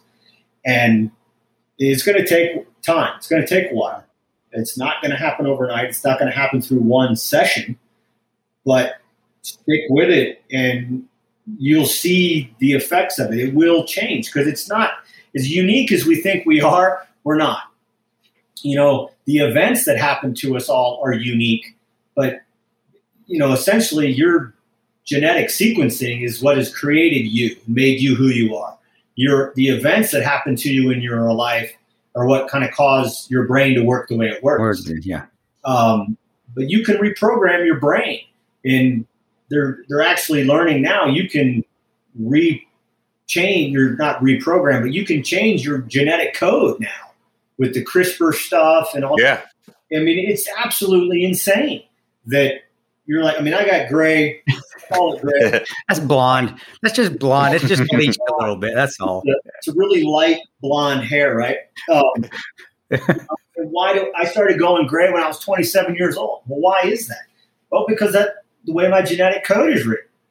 So in in you know in theory, I could go in and change my genetic code and have black hair like Kris. Which they're saying they're going to be able to do in the future. They're going to be able to basically have like a designer baby with like blonde hair and blue eyes, and Yep. you know, in the future maybe even play basketball like Michael Jordan or something. It's really insane what the future holds, and it's interesting because we started the show talking about Elon Musk. Yeah. and like he's he's up on all that. He's probably the one that's going to invent it. Invent the little green pill or blue pill or red pill, whatever you have to take, or or the pat the Elon Musk genetic patch, and you just like the just like the nicotine patch, just slap it right on, get to be whatever you want. Um, Yeah. You know, with all this, and I, we're, we've gone over a little bit with you, brother. But before before we we let you go on this, and I know because you're part of We have so much to talk Part- about. part of- we no, no. firearms. Let's say part of the, you know, and I, I I'm part of, you know, I as far as your entrepreneurship, I, I know what's going on for the most part because I've known you and we've kind of partnered together on a lot of stuff, whether it was Battleline or the vodka or or you know now with Mantis and Morgan timing systems, you know the dry fire systems that, that you're going to be because correct me if I'm wrong, you're going to be doing some contract work for Mantis now, Yeah. if I'm correct. Yeah. Dry, but not the actual, uh, not the actual items, but the entrepreneurship. What drove you there with entrepreneurship, and then like I said with the vodka as well, which I know because I'm part of it. Shit's got my name on it, but that was your idea. That was your baby. That was I had. I wish I could claim any of it. I can't. And then how well it's doing right now, it, and was that pulled from you going through all this shit you've been through? You're like, fuck it, I just I can't stop. I can't quit. It's not going to bring, bring me down. If a door gets closed, I'm still going to try something else on the business in the business world. Um, Well, yeah, Uh, part of it was um, I was like, dude, no one's going to give you a job. I mean, you're an asshole. You know? Sure. Uh, I mean, you know, because my feet are in all this. I mean, you, I'm going to stand behind the counter at Bass Pro Shop with my feet, you know, wanting to explode and being in constant pain, and then being a customer service guy. You're like, can I? You help me with this? You're much better on the phone. They'd be like, yeah, he's much better on the phone. In person, he sucks. He's great on the phone. Great. Right. But I was, I was, you know, you look back at what, what that kind of skill set you have, and you're like, man, there's not a whole lot I can do in the everyday world of, you know, consumerism or whatever you want to call it, and just go get a job. Well, you have to have a job. You know, uh, the settlement money they gave me wasn't enough to go ride it out for the rest of my life, and so I was kind of like, what are you going to do, man? And, uh, I was actually dry firing in my basement years ago, and I was going through the motions of doing something, and I was like, I just want to know how long it takes me to do that.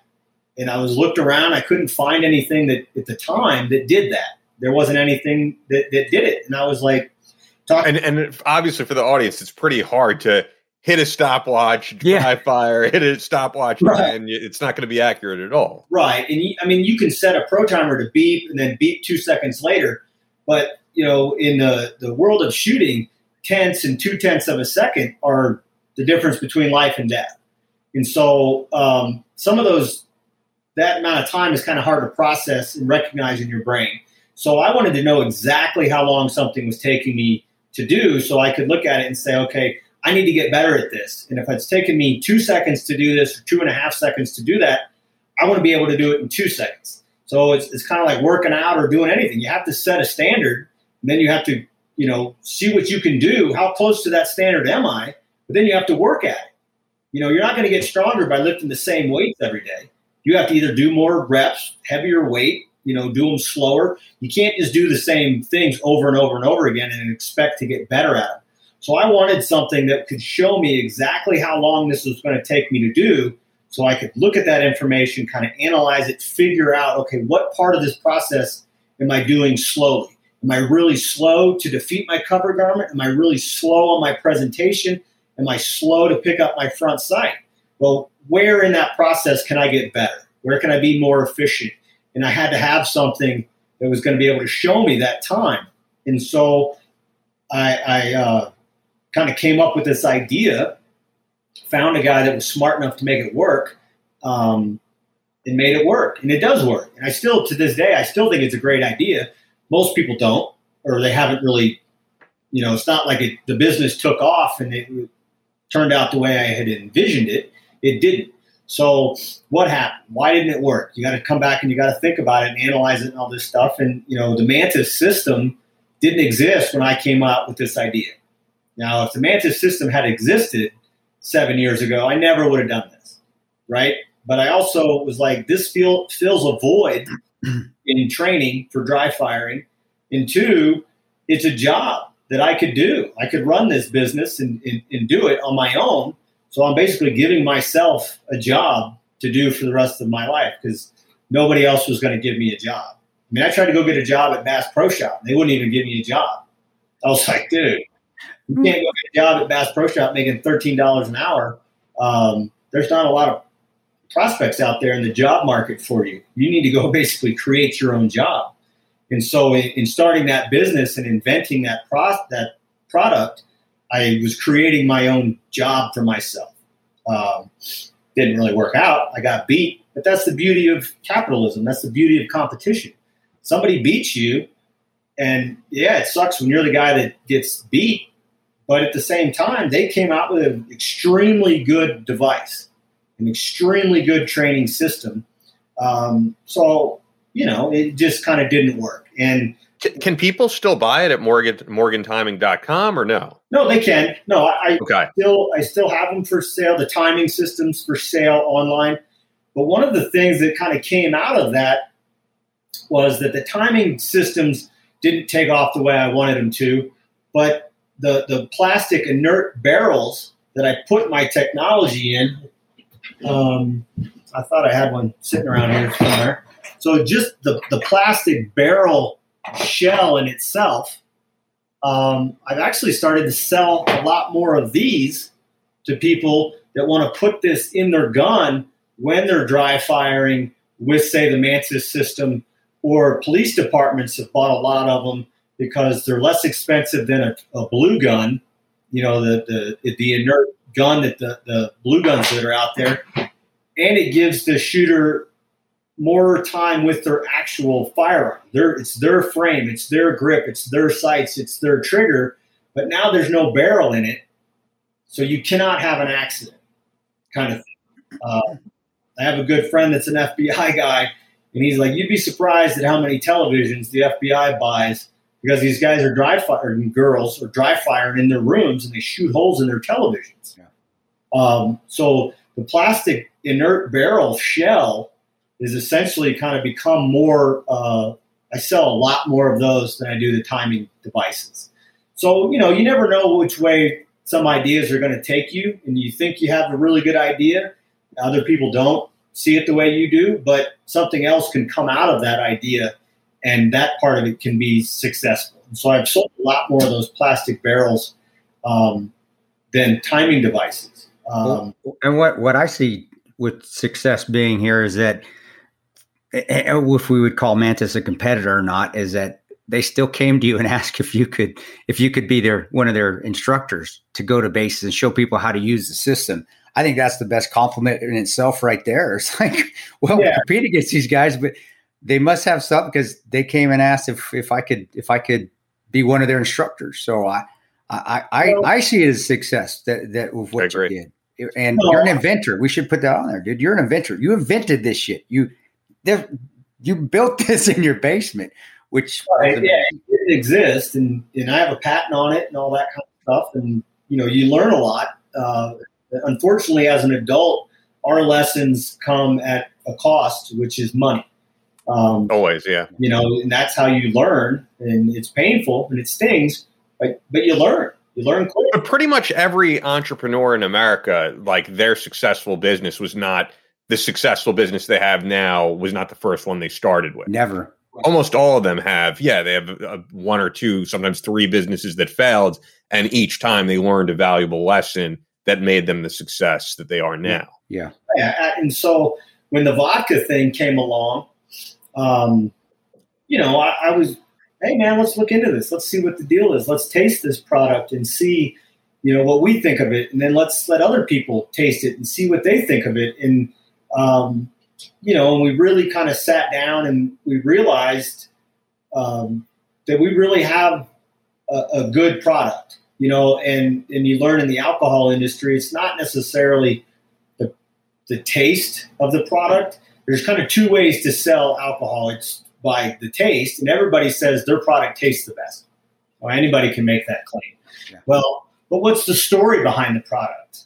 You know, and I and I looked at Kris's story as being obviously extremely unique in itself, and we were like, well, how can we take this product, cr- use Kris's story, but also use Kris's story to be a positive thing within kind of our community? Because drinking always, when we drank, and Ben will tell you this, whenever we would go out to drink, it would be depressing towards the end of the night because we're drinking, remembering the guys that died or remembering the bad times. Like, gosh, we, we need to change that. We, we don't want to facilitate that. Both of us have been in our dark places, and drinking was part of that dark place. Well, how can we make it where it's not dark anymore? It's a celebra- it, it's it's celebration, or at least something positive out of it, and we're having having fun on the veteran side of the house because I, I just saw too many too many times where guys were drinking to forget their problems, and Yeah. that's and we Right. wanted to take kind of the misconceptions about the veteran community in that you know uh, Raymond Butler, who was the master distiller of, of this product, unfortunately he passed away a couple weeks back. Um, but you know he was a Vietnam veteran, and my parents were Vietnam veterans, and you know in the way people outside of the veteran community look at veterans, they always look at them and say, "Oh, all these all these guys and all these girls are broken." You know, they're you know they all have the beards and they're covered in tattoos. They're angry all the time, and they just sit around and drink coffee and you know run on hate. And, you're like, "Oh my, you know, really? Can we? Can you? You know, the career veteran kind of thing." Um, we wanted to try to show the veteran community that you can have a bad experience. You can have a bad a bad day, a bad year, a bad decade. You know what I mean? But you can also overcome that and continue to be successful and productive in your life and in society and you know in, the business world or you can go be a doctor you can go be a lawyer you can go be a teacher there's a million things you can go do and they don't necessarily revolve around just being the veteran. You know, you're a doctor who happens to be a veteran, as opposed to a veteran who's a doctor. And that's why on the back there's a story. And of course, Ben's is the first story, a success story on the bottle of each of them. But I, I, I loved it too on the packaging that we did is that if you see the packaging, the artwork's done by his daughter. And that's just, to me, I was like, this is perfect. Family. We believe in family. We believe in regiment, which of course we got the DUI, the Distinguished Unit Insignia. Not DUI when you're drinking, guys. Yeah, every time I but a vodka but the distinguished unit insignia and then a positive story on the back end. It was just like well this is we're this is different. If we're going to do it first of all let's not do the brovet bourbon whiskey because it's been done 8 million times. Um, let's do something different but then also put the little notches in there of what him and i believe in which is family which is his daughter. I mean that's that's brilliant. His daughter's the one that did the packaging she what was she 12 when she actually did the first one? Oh, when she did did the first one, and I still have that bottle, the very first bottle that we we tried, and the stories having a, a veteran run organization, the, uh, the distillery from Ray, a Vietnam veteran who was a moonshiner, so the quality we know is going to be there. But in a nutshell, was let's put something a positive story on this man, and and and I think that's why that's that's why when he brought me the idea, I was like, man, that's yeah, fuck it, let's let's give it a try. I mean, what what's the worst can that can happen?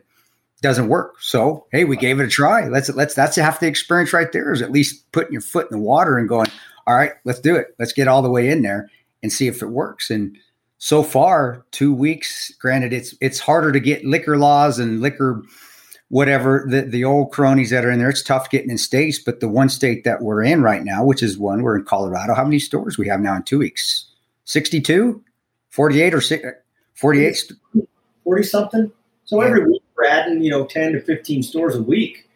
Um, and, and yeah, that, that's what we wanted it to be a positive kind of thing, you know, um, you know, and not to get off into the, the, the party world that I really, you know, when people go out and they go to, they go to, and nobody's going out anymore, which really sucks. But, uh, you know, when people want to go out and have fun and, you know, have a few drinks and be with their friends and celebrate and all these kind of things, I, that's what we want this product to kind of uh, show that you can have a bad experience and you can overcome it and still be have a fun, happy, productive life. And that and every little thing on that bottle, um, some of it is subtle, you know, more maybe has to be explained to somebody, like kind of what the Jumbo symbol really means to to us, you know, what it means to Kris in that event that night, you know, that was kind of the symbol that he gave to the guy that he thought, man, this is it. This is it. Yeah. They brought too much firepower for us to repel.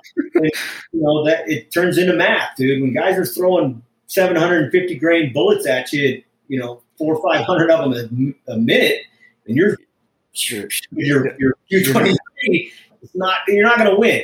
But uh, it, it- what actually it made me smile because I remember when I got it back, I, I was ecstatic to the point of tears because of the relief. But that's when I see the little Jumbo sign, which Jumbo means nothing but good morning. That's what it means, guys. In Tunisia, this is where it started. It actually means good morning, but they've taken it to the Shaka meaning because this is cooler. Just say be cool. But but really, what this means to me and why I put it is because when I saw it coming back, I I was like, holy shit, this might be over. A sense of happiness and relief, and that's why it's important on there. But yeah, the, the backstory on there is is is necessary for people to know what that means. The Guy, people that don't, nah, they're not going to get it. They may not buy it because of that. So what?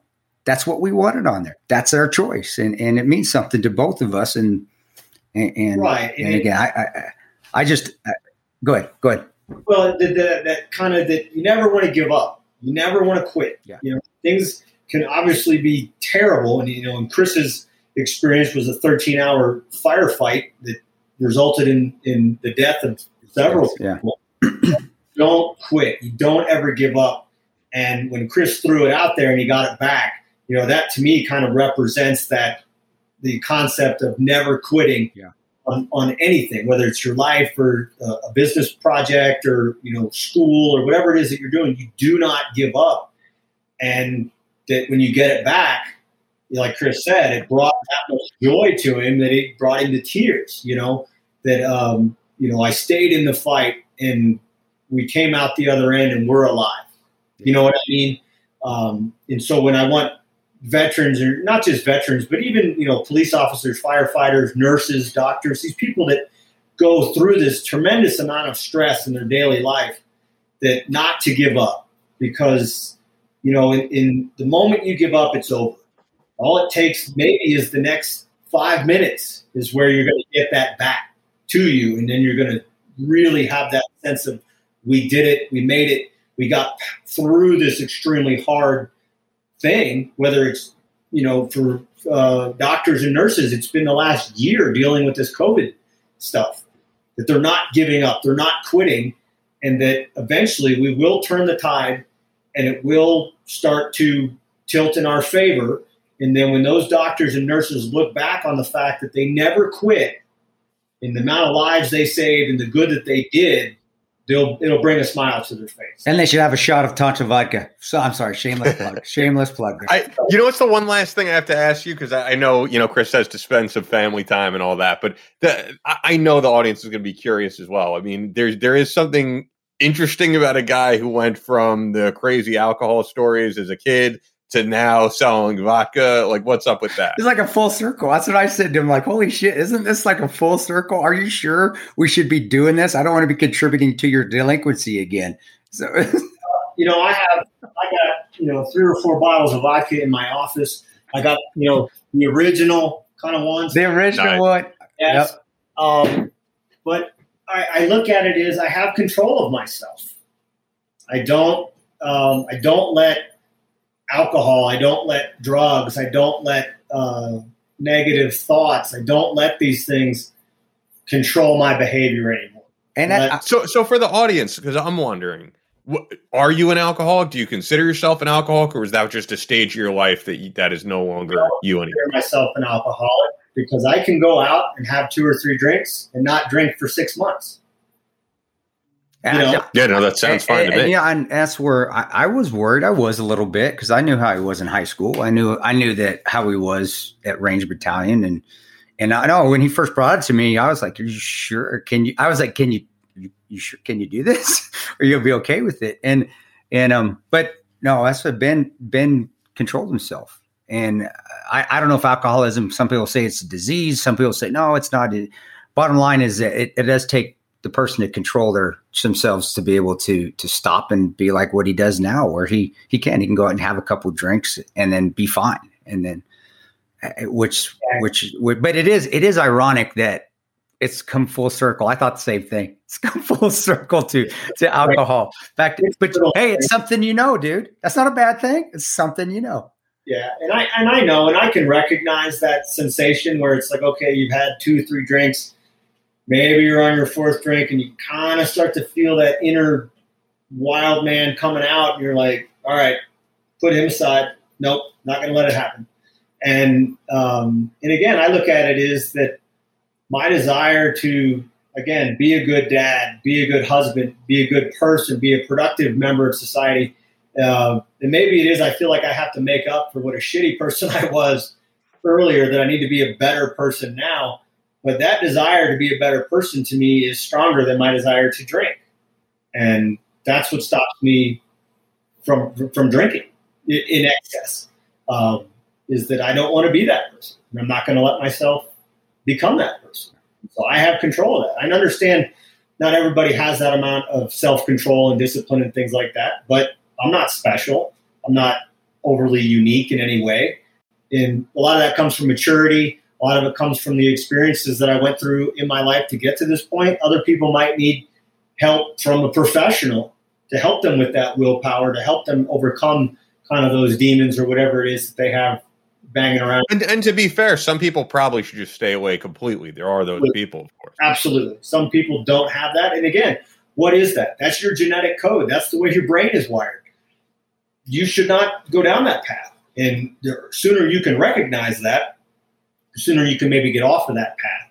Um, you know, and I, like I said, um, you know, it took me a long time to get there on my own.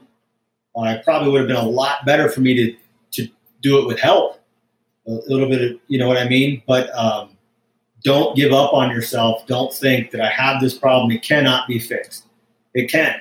And I, because I went through problems for 10 years and eventually you can fix it. You just never quit on yourself. Keep keep crawling. Awesome, man. Well, the, the website, once again, is morgantiming.com. Instagram for the vodka is at Real Tanto Vodka. At official Battleline Tactical. We really didn't even get a chance to get into Battleline Tactical. Yeah. But Yeah. yeah, I do know that from people who have taken courses with both you guys, I hear in particular, I mean, of course, Benny Glossop too, but I have gotten emails that are like, Ben is the most awesome trainer I've ever worked with, his patience. And I really do get those emails from several people and, and say that, you know, they've been on different courses before, but it's nothing like what you guys do as a team. I don't get those emails. I, you don't get to see them, dude. I, I, I got to keep you blind on those things because then you might get full of yourself and think that you're good at something, so you're not going to work as. I'm not bullshitting you though, but Paula Morgan, who happens to have Yeah. the same last name, Yeah. she speaks super highly of you. And, Uh, and I, go ahead, Benny. I mean, not to get on to a, too long of a, a, a story, but I, I kind of had to teach myself how to shoot. And so I, I feel like being patient with myself and learning how to shoot and going through the process of how you really learn and how your brain learns how to do things um, has, has helped me to be more patient with other people. Um, because I do understand that it is a process and it's about the repetitions and it's about the proper repetitions and building those neuromotor pathways in your brain to send the proper signals to your hands and, and things like that to do a task. Uh, so I, I, I do kind of try to pride myself on being patient with, with, with shooters Uh, because a lot of people want to do it and pick it up and fire 10 rounds and think, okay, I got it. Never. it's just not the way your brain works. It has nothing to do with you being a, a shitty student. Nobody's going to pick it up like that. It just doesn't exist. And so I do try to pride myself on being patient with people and teaching them the process Yeah. How it works. He is because I've had to have people where I get frustrated. I don't, they don't see it, but I'll walk over to Ben. I said, "Dude, you you got to go go go. You got to. I, I got to I got to get over here. Or I'm about ready to wring somebody's neck." And uh, and but that's that's the beauty of the Battleline courses too is that you get the different because him and I, of course, we're both from Ranger Battalion, but we do have different personalities. We do the jackassery stuff that Rangers do, but there is a different personality. Um, and I think they get both of that when they come to the courses. And uh, yeah, and he'll be in Florida, we're we're getting in the getting in the sun here in a couple weeks, teaching down at teaching down at Full Spectrum. So if guys want to sign up and come see how he is, yeah, you're gonna you're gonna you're gonna see how good an instructor he is.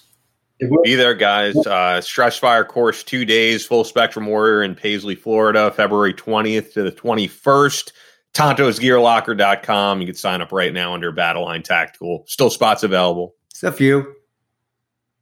I cut you off though. I don't know if I cut you off. Did I cut you off, Ben? No, that's it. That's all I was saying. Anything else, Ben? No, I, uh, yeah, I mean, I can, I know I can get rambling sometimes. No, dude, this was this was fascinating. I, I gen, genuinely, I could go another hour. When we got into all the like brain neuroplasticity stuff, like reprogramming your brain, I'm fascinated with all that. I really It is. am. It's absolutely, you know, amazing to me the, the, the genome stuff and just the, the true nature of how your brain and your body works. And the, the you know, I got some pretty out there theories about some stuff, um, but it is amazing. It is absolutely amazing stuff and how your body really works. And um, And when we have the courses, I will always recommend hang out with Ben after because this that's where he starts. He can go down those rabbit holes. If you like those rabbit holes, stay there because because that's when I'm like Ben. I'm punching out. I'm going to get some food, and he'll stay there and shoot and just talk to whoever wants to talk. And he got, it's actually kind of cool. I, I also say Ben inspired me in that um I haven't done one of those float tanks in like two years, and now I want to like. There's a place on Long Island, the float place. I I might call them. I think I'm going to call them right after this podcast and make an appointment for it because I haven't done it in two years, and it is. It, you know what? I have a lot of things on my mind. It's a good time to like kind of space out. No cell phone, no technology. Um, I don't know if you fall asleep in there. I don't think I've ever fallen asleep. I've, I've been on the edge. I fall asleep in there. Um, but yeah, when they start to to send that the the sound waves or the, the there's something they do that stimulates your brain, and you start laying there and you get so relaxed, you actually kind of start to see colors and kind, of, kind of hallucinating a It's little kind bit. of like it's kind of like swamp phase at Ranger School towards the end, huh? Where you just kind of start seeing colors and monkeys in the trees and and all that other fun shit. I remember seeing monkeys in the trees, flying monkeys in the trees. You just kind of You're not the only one, man, because I remember uh, Nick Irving wrote about that in his book. it. And Ben same thing. Ben has his Ranger School. We'll, get Ben on again because talk about Ranger School Battleline training uh, and don't sell yourself short. The the incident with Rob Jabber, where Rob was probably hit by the biggest bomb in Baghdad that to this date has ever been. Ben's team responded to that, so he saw the blood in the streets. He, so don't let him sell yourself short on on that That shit. was, uh, Your wait, your your your team was your team was getting there to do the QRF. His team was there, and you guys were punching yeah, out. I never knew After. that. I read the book and I was Yeah. like, oh, Small world, huh? right. Hey, very small world, and it, it is kind of, uh, you know, the, the way things come full circle. Sometimes you're like, that's just insane. That that, that yeah, that's the same dude. And um, yeah, that that was a nasty, nasty event that day. It was, uh, I think it was, at, the, at least at the time, I think it was the deadliest VBIED in that had gone off in Baghdad, In Baghdad. or at least in several years. Um, it, it was pretty nasty. yeah, Good talking to you guys. Let me kind of ramble on and vent for a little bit. No, it was great, man. I'm I'm glad we finally did this. Long overdue. yeah. Ben's a good dude, man. And actually, Ben Ben's very humble uh, in what he's done. And but the dude's dude's a fighter. He doesn't take shit from anybody. I there was a story where him and I were at Shot Show in Vegas, and it, it was after the movie came out or book came out, or maybe it was a couple years after, and they did this big party for Tanto or whatever the is stu- at, at, at uh, one of the clubs there. And I left my jacket. It was in a secure like a club that was in a room that only we had. And I was trying to walk back in there. And of course, there's there's women, there's alpha males everywhere. I mean, it's it's a shot show. I mean, there's just and and once you walked out of the room, you couldn't come back in. Um, you weren't allowed to because we wanted to keep people out that didn't weren't invited to the party or whatever. And it, and I remember I went back to get my coat, and this guy, what are you doing? He thought I was going there to pick up on his girlfriend or something. and and I'm like, dude, I'm just gonna go get my coat. And it was, you know, the party was Tanto's party too. It was my party. It was, it was, and the guy jumped in my face, and it was this group guy, this SF guy uh, that I didn't know who he was until after the fact, which I could have gave shit anyway. But Ben was next to me, and I'm the nice guy. I'm playing. Hey, I'm trying to be cool. I do. This is just my jacket. I'm going back in to get. To, I'm not saying, hey, do you know who I am? Sort of thing. I'm saying I got to go get it. but Ben, I remember he jumped right in front of me. He goes, "What's your what, what the fuck is your problem?" right? It's like Ben, we don't need to fight right because Ben can fucking fight. The dude's a fighter. I believe he, it. He's a scrapper, and he was ready to throw down with the dude right there. And, and that's when Ben actually said, "Hey, dude, this is Tanto. This is his party." He, and the guy's, "Oh, I sorry, didn't know," and we let him in, but that's what I knew from Ben in high school too. Same sort of guy, just the guy that he may be the smallest guy in the room, but if you he'll he'll, he'll you're going to know you're in a fight, whether you win or lose. You're going to know you're in a fight with Ben, and he's just very spunky, but also he he's very protective of his friends, and he's a great friend. He's the one. He's the guy that told me to unfuck myself when I was all screwed up. He's the one, the actual one friend that I said, dude, I, I, I don't know what to do. He goes, you need to unfuck your life. Dude. That's what you need to do. So I assume by that time he was his old self. Yeah, yeah. No, no. He he's turned really um, him and I were special forces together too. We both were 19 special forces group. We weren't long tab guys, just so you guys out there, USF guys get all upset, big deal. But we were both around ODA 93. And then we also uh, stayed in contact as contractors. Really, after he got his officer's commission, is when he grew up Let's put it that way. I mean, he's still a kid, but even at Ranger Battalion, alcohol is rampant at Ranger Battalion. Not that guys go out of crazy because you can't. You'll get booted out if you become an alcoholic. You just can't do it. But there's alcohol there. Uh, and you can, and you're allowed to get crazy. That's what's beautiful. Yeah, we, we do it. We're supposed to have the adrenaline up to here, especially youngsters. So um, I know he was an alcoholic there, but he also he wasn't a, a, saint by any means. And I would never say any ranger is a saint when they're at Ranger Battalion. That's not the job. You're not. It's not. You're not. Um, but I would say, yeah, probably when I saw him again, when, um, which was been right around 2003. So, you know, we're in our upper 30s, low, low 40s. That's when I saw Ben as being an actual, he wasn't the crazy drinking Ben, hard heavy metal guy hanging out smoking at the tree, doing pot and all that other shit. Ben, it was Ben. It was just, he was a dude. He was a dude, just a normal guy. And, but he fixed himself because he was. I remember high school. He went two separate high schools. I dated all the girls at his high school though, so I made sure that. But he, I, we never hung out because he was the type of guy that no, I'm, dude, that that's the dirtbag crowd. You don't hang out with those dirtbags. And um, no, he did. The army fixed him up, but then he fixed himself up going through all the shit that he went through. Um, so uh, yeah, I, yeah, that's why I put him in the book. It, it was also like, hey guys, you know what? I, I don't want, I don't want all these military books to show that you have to go through that military experience to suffer. You don't have to be have your leg blown off. You don't have to be shot at. You don't have to be left to die on a rooftop for 13 hours. You can just have a normal life and still have problems that you have to overcome or just pain. And that's why I wanted him in the book. It was, yeah, he did he lived an exciting life. He went to Ranger Battalion, but his problems stemmed from just what everybody could have. It doesn't have to be bullets and bombs. It was just pain and he i know i know he was going through hell in those 10 years and yeah he didn't drink a whole bunch but why didn't he because he was all narcotic up he didn't need to because he had all the damn pain pills in the world to take yeah and he could have went down that road too so um yeah he, he's a he's a scrapper ben is a scrappy motherfucker and he rightfully should be and he's a great instructor that's why i love having him at the courses awesome man um Hey, I, before we wrap up here, I know that you said you have a upcoming GTI magazine. Oh yeah, appearance. yeah. I, I, forgot to mention. Yeah, uh, GTI Global, Tra- uh, the Global Training Institute, South Carolina. I'll be having a course there, a defensive concealed carry course in August. But they have a magazine coming out, and they picked like eight of us, eight different uh, instructors throughout the country to be a part of it, and it's it's new. I don't know. We'll see how it goes. But I know GTI, the Global Training Institute in South Carolina, is a huge training facility Um, and I'm they do a great job out there. So I'm hoping the magazine has that same success. And and I thought the article went well. And it's just my my perspective on what instructors should be, um, in my in my opinion, or how I think we should train people, which is not being instructors, it's being a coach, being a mentor. Which again, that's if you hear from Ben, having patience. He's a coach. He's not a trainer. He coaches people to be better. He mentors them. And and it'll come out hopefully in a couple weeks. If it does, we'll post it and we'll get it all out there, brother. But thanks for reminding me about that. Oh yeah, no, absolutely, man.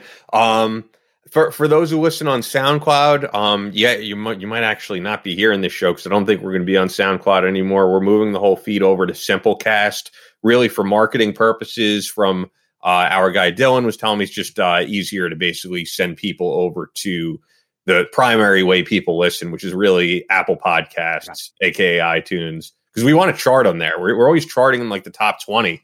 I want to be charting number one in, in our category. And, and I want to get in the top like 100, top 200 of all podcasts. I want people to be scrolling down that feed and seeing, you know, Dan Bongino, Mark Levin, Joel Osteen, Oprah, and us, you know, because that, that really gets us more attention. And it's also you guys spreading the word. So keep yeah. spreading the word of the podcast. Leave us reviews on Apple Podcasts. It's greatly appreciated. Um, really powerful episode, I think, with Ben. And uh, next episode is going to be our first one back in studio, or I'll be back in studio in a very long time because um, David Park lives in New York. So I said, let's do in studio. I don't know about you. Dave's the only guy I know who's served in three branches. Um, you know, as a ranger, as a Navy hard hat uh, diver, and as a Marine. So he's got quite a cool story, as well as the fact that he is thank God, back in great condition after that horrible experience of getting violently jumped on the train. And if he didn't fight back, we, we might not be hearing from him. Yeah, isn't that the weirdest thing? Uh, and that's, I think it's one of the things that a veteran, if you stay in long enough, um, and you do all that, you see all the wars that it's like, it's like a movie's poetic. Like you go through all that and then you get, you die or you get hit by a car or something. You, something happens when you get home.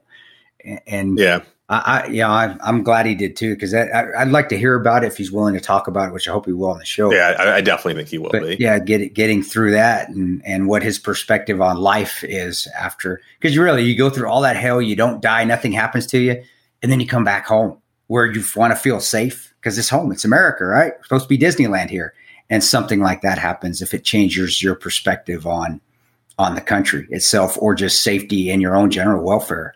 Um, yeah. I, but yeah, it's going to be a good show. I can't wait to hear from him as well. For sure.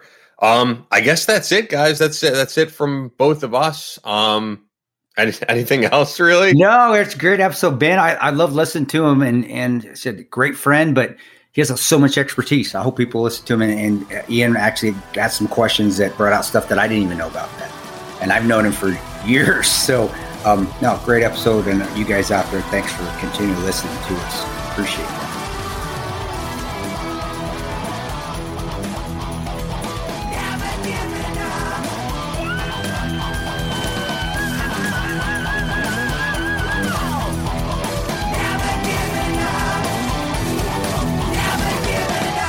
That's all for this episode of the Battleline Podcast, but we'll be back on Monday with more American Straight Talk. Until then, be sure to follow us on Instagram at Battleline Podcast and on Twitter at Battleline Pod. To sign up for future Battleline tactical courses, go to www.kristantoparonto.net. Believe in yourself, face all challenges head on, and as always, never quit.